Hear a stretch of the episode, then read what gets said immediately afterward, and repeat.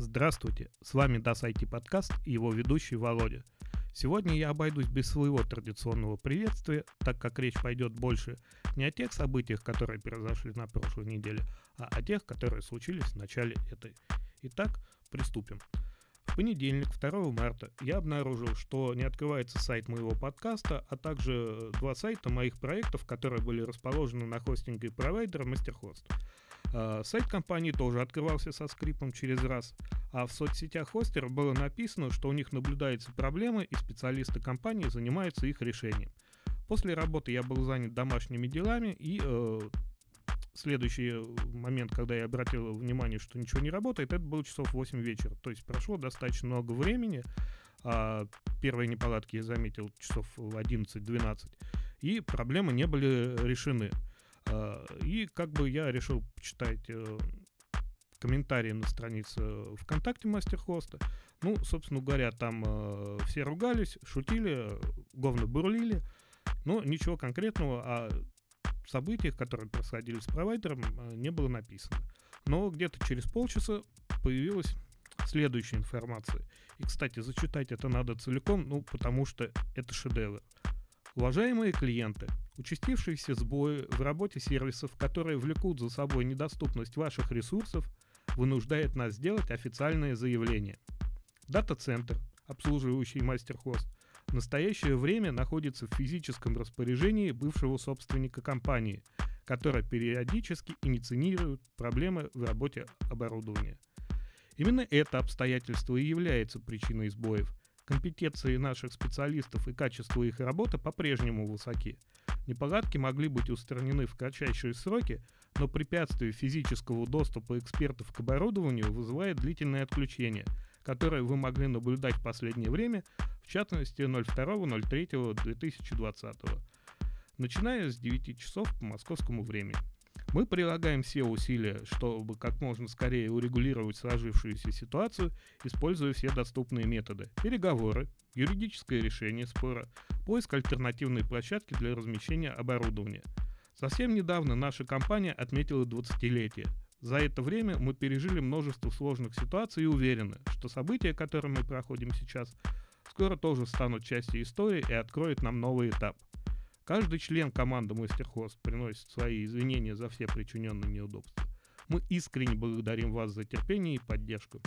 Решение о публикации этого заявления было непростым, но для нас важно быть с вами честными, поэтому мы будем открыто информировать обо всех изменениях и соблюдать полную прозрачность. Надеемся на ваше понимание и спасибо каждому, кто останется с Мастерхост, несмотря на временные трудности. Апдейт. Потерь не будет. Мы уже частично восстановили сервисы. Сейчас работаем над тем, чтобы восстановить работу полностью. Ну, как вы понимаете, э, что после прочтения данного опуса сразу же возникло несколько вопросов. Ну, вот э, это их высказывание. Бывший собственник периодически инициирует проблемы в работе оборудования. Это что, он живет в дат-центре и периодически по внезапному возникшему желанию выдирает сетевые шнуры из э, розеток, что ли? Ну, то есть, согласитесь, странная формулировка. Идем дальше. Неполадки могли быть устранены в кратчайшие сроки, но препятствие физического доступа экспертов к оборудованию вызывает длительное отключение. Получается, что этот бывший собственник забаррикадировался в здании, э, нанял каких-то гопников с вилами, и они вот, ну, реально не пускают сотрудников. Вот для меня это ну, какой-то рейдерский захват, который в 2020 году ну, звучит ну, просто как абсурд. Мы прилагаем все усилия, чтобы как можно скорее урегулировать сложившуюся ситуацию, используя все доступные методы. Переговоры, юридическое решение спора, поиск альтернативной площадки для размещения оборудования. Ну вот сколько лет будет решаться юридические споры? Мы знаем, что процессы могут длиться и по 6 лет, и по 8, а то и побольше. А переговоры какие у вас? Через WhatsApp э, с бывшим собственником? Или, э, как в «Звездных войнах» атака клонов, агрессивные? Интересные формулировки господа из Мастерхост использовали. Ну и, конечно же, э, самое главное. Каждый член команды Мастерхост приносит свои извинения за все причиненные неудобства. Мы искренне благодарим вас за терпение и поддержку. Решение о публикации этого заявления было непростым, но для нас важно быть с вами честными, поэтому мы будем открыто информировать обо всех изменениях и соблюдать полную прозрачность. Ну, конечно, за беспокойство-то спасибо, но полная прозрачность. Вы, во-первых, почти сутки молчали. Кстати, дальнейшие события покажут, что они молчали не только первые сутки, но и дальше продолжили. Вот. Э, как бы вообще э, мха поели там или что? Ну, вот серьезно, какая прозрачность? Вот, ну, назвали бы хотя бы имя человека, который не пускает ваших сотрудников в дата-центр.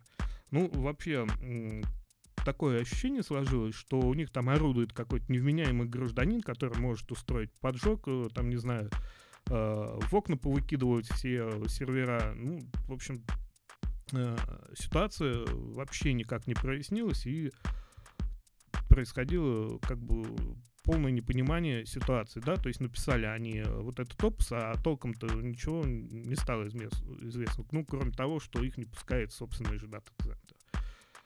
В общем, э, в силу того, что явное решение до утра быть не могло, я лег спать, а утром обнаружилось, что сайт мастер-хоста работает нормально, без боев, и даже был доступ к личному кабинету.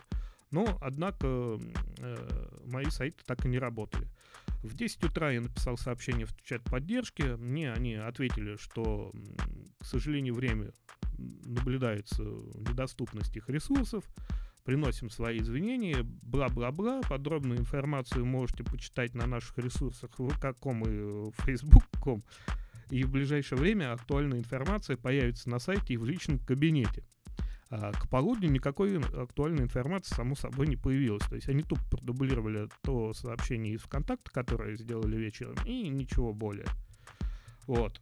Но э, дело в том, что вообще это странно для компании с 20-летним э, стажем вот так поступать, да, то есть они могли как бы объяснить, что если у них там какие-то терки между владельцами, что могут ожидаться проблемы, ну, то есть попытаться э, людей как-то предупредить. Ну и вообще, так как это один из самых больших хостеров, то я пострадал. Это ладно, у меня там ничего смертельно ой, жизни необходимого не было. А, например, эм, вот как раз к полудню стали сегодняшнего дня появляться новости, и среди пострадавших оказался Роскосмос. Ну, вы себе представляете размеры этой корпорации, их э, подразделений, и получается, что у них не работает почта, они там не могут общаться с нас, э, у них запуски в космос, и они не могут это как-то координировать. Ну, это же вообще просто провал чудовищный. Ну, в общем, ладно. Э, я решил сделать скидку на то, что все это происходит не на, не на загнивающем Западе, а на территории нашей необъятной и теперь уже практически конституционно закрепленно богоспасаемой России и отправился по своим э, делам в надежде, что ближе к вечеру, ну, произойдут какие-то события, и ситуация, ну, как-нибудь да разрешится. В принципе-то она достаточно серьезная, можно было бы привлечь там, не знаю, какие-то новостные агентства, министров, ну, реально, Роскосмос, блин, без сайта оказался. Ну, само собой, после возвращения никаких изменений в положительную сторону и практически не было. Ну, то есть оказался доступен FTP-сервер, но так как я бэкапы делаю каждую неделю, это для меня не сильно актуально потому что, например, MasterNamen не работал, и даже если я захочу вот прямо сейчас перенести куда-то свои сайты, да, я не смогу этого сделать, потому что зарегистрированные там домены, мне нужно писать заявление, это занимает какое-то время, а если у них ничего не работает, то я это просто не смогу сделать. Ох, ну, в общем, сейчас 12 э, минут 9 изменений никаких, э, и это очень мне не радует, потому что я работаю с мастер-хостом уже лет 5, и за это время никаких проблем с ним не было. И тут получился косяк, которым позаведует сам Snoop да, то есть запас лояльности у меня большой, в общем, они э, где-то проскальзывала новость, что обещается в течение 48 часов наладить э, работу баз данных. Ну, в общем, открыть доступ ко всему, что у них там поломалось. Честно говоря, я сомневаюсь, что им это удастся. Но, в общем, 48 часов я подожду. Хотя стал я уже работать над зеркалом сайта для подкаста. На всякий случай точно не помешает. Ну и, само собой, в следующем подкасте расскажу, как развивались события. А теперь, ну, наверное, перейдем, собственно, к новостям. И так свершилось. После двух лет тестирования в Сиэтле открылся полностью автоматический магазин Amazon Go э, без кассы продавцов. Для того, чтобы попасть в магазин, у вас должен быть действующий аккаунт Amazon, так как на входе необходимо отсканировать э, личный QR-код.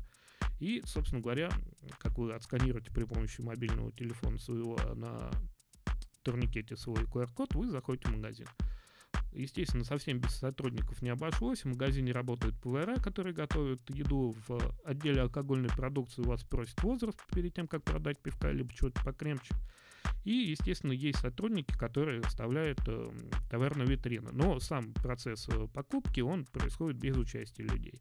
То есть вы подходите к полке, выбираете необходимый э, товар, кладете к себе в сумку.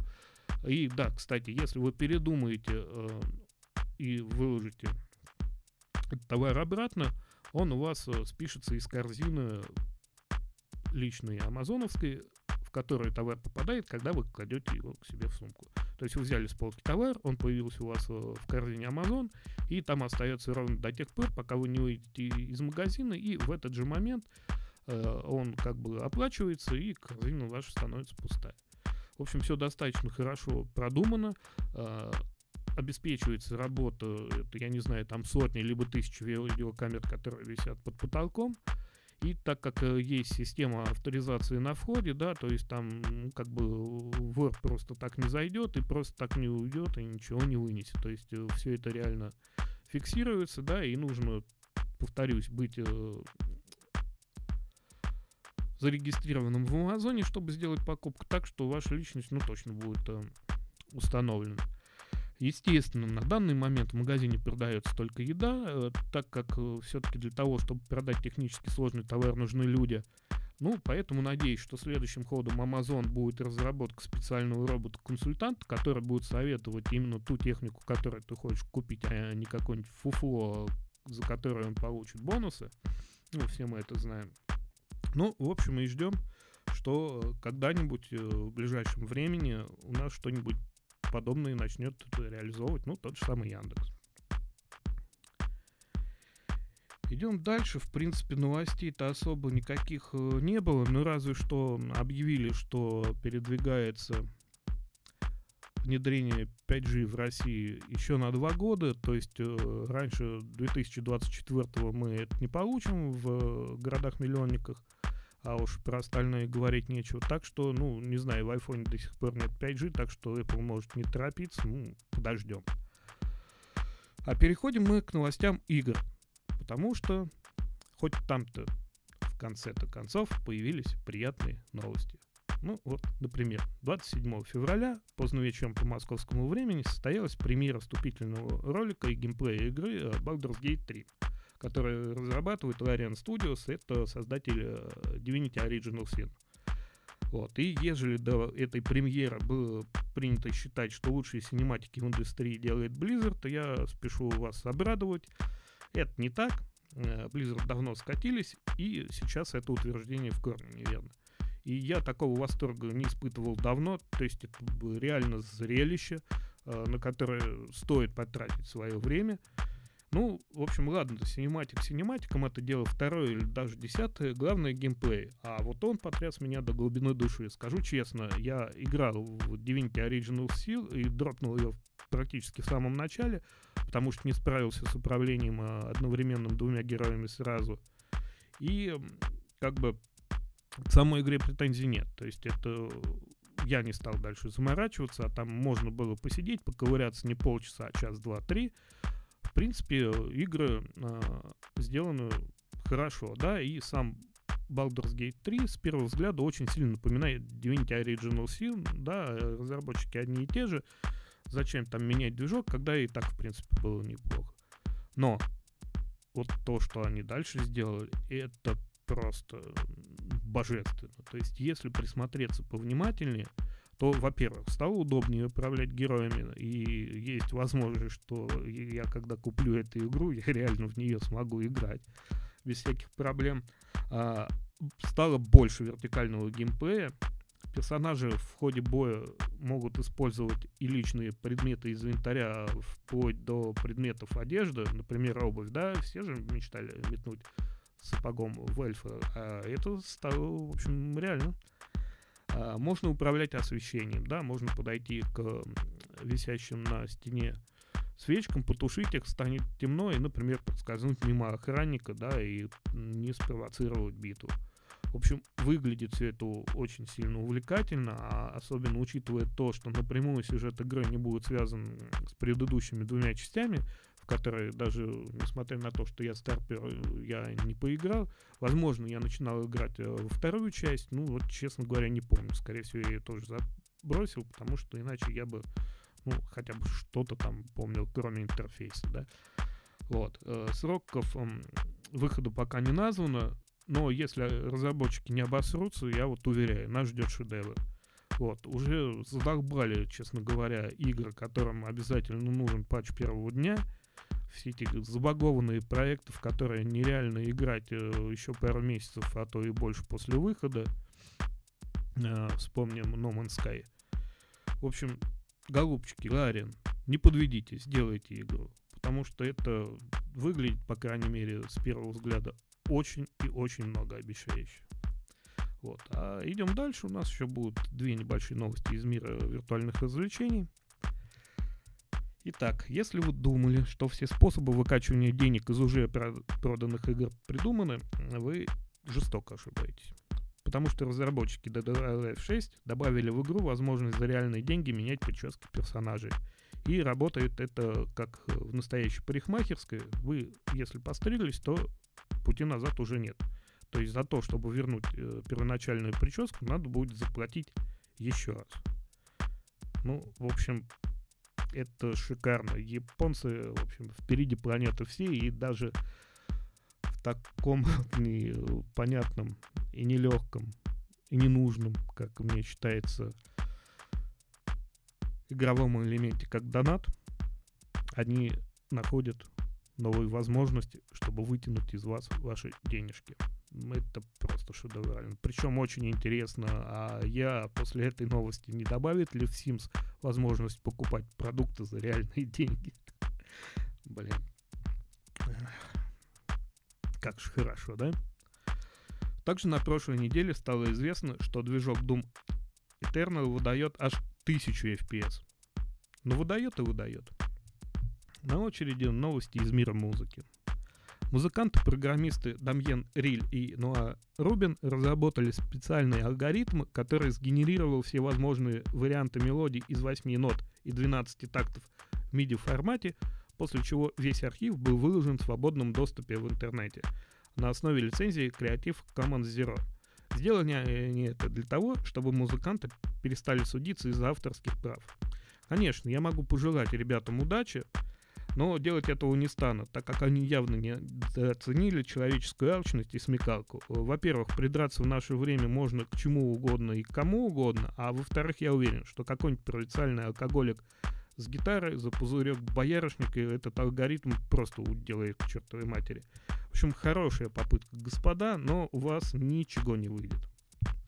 Ну, вот на этом, пожалуй, сегодня и все. Надеюсь, вам понравилось. Спасибо за внимание. До свидания.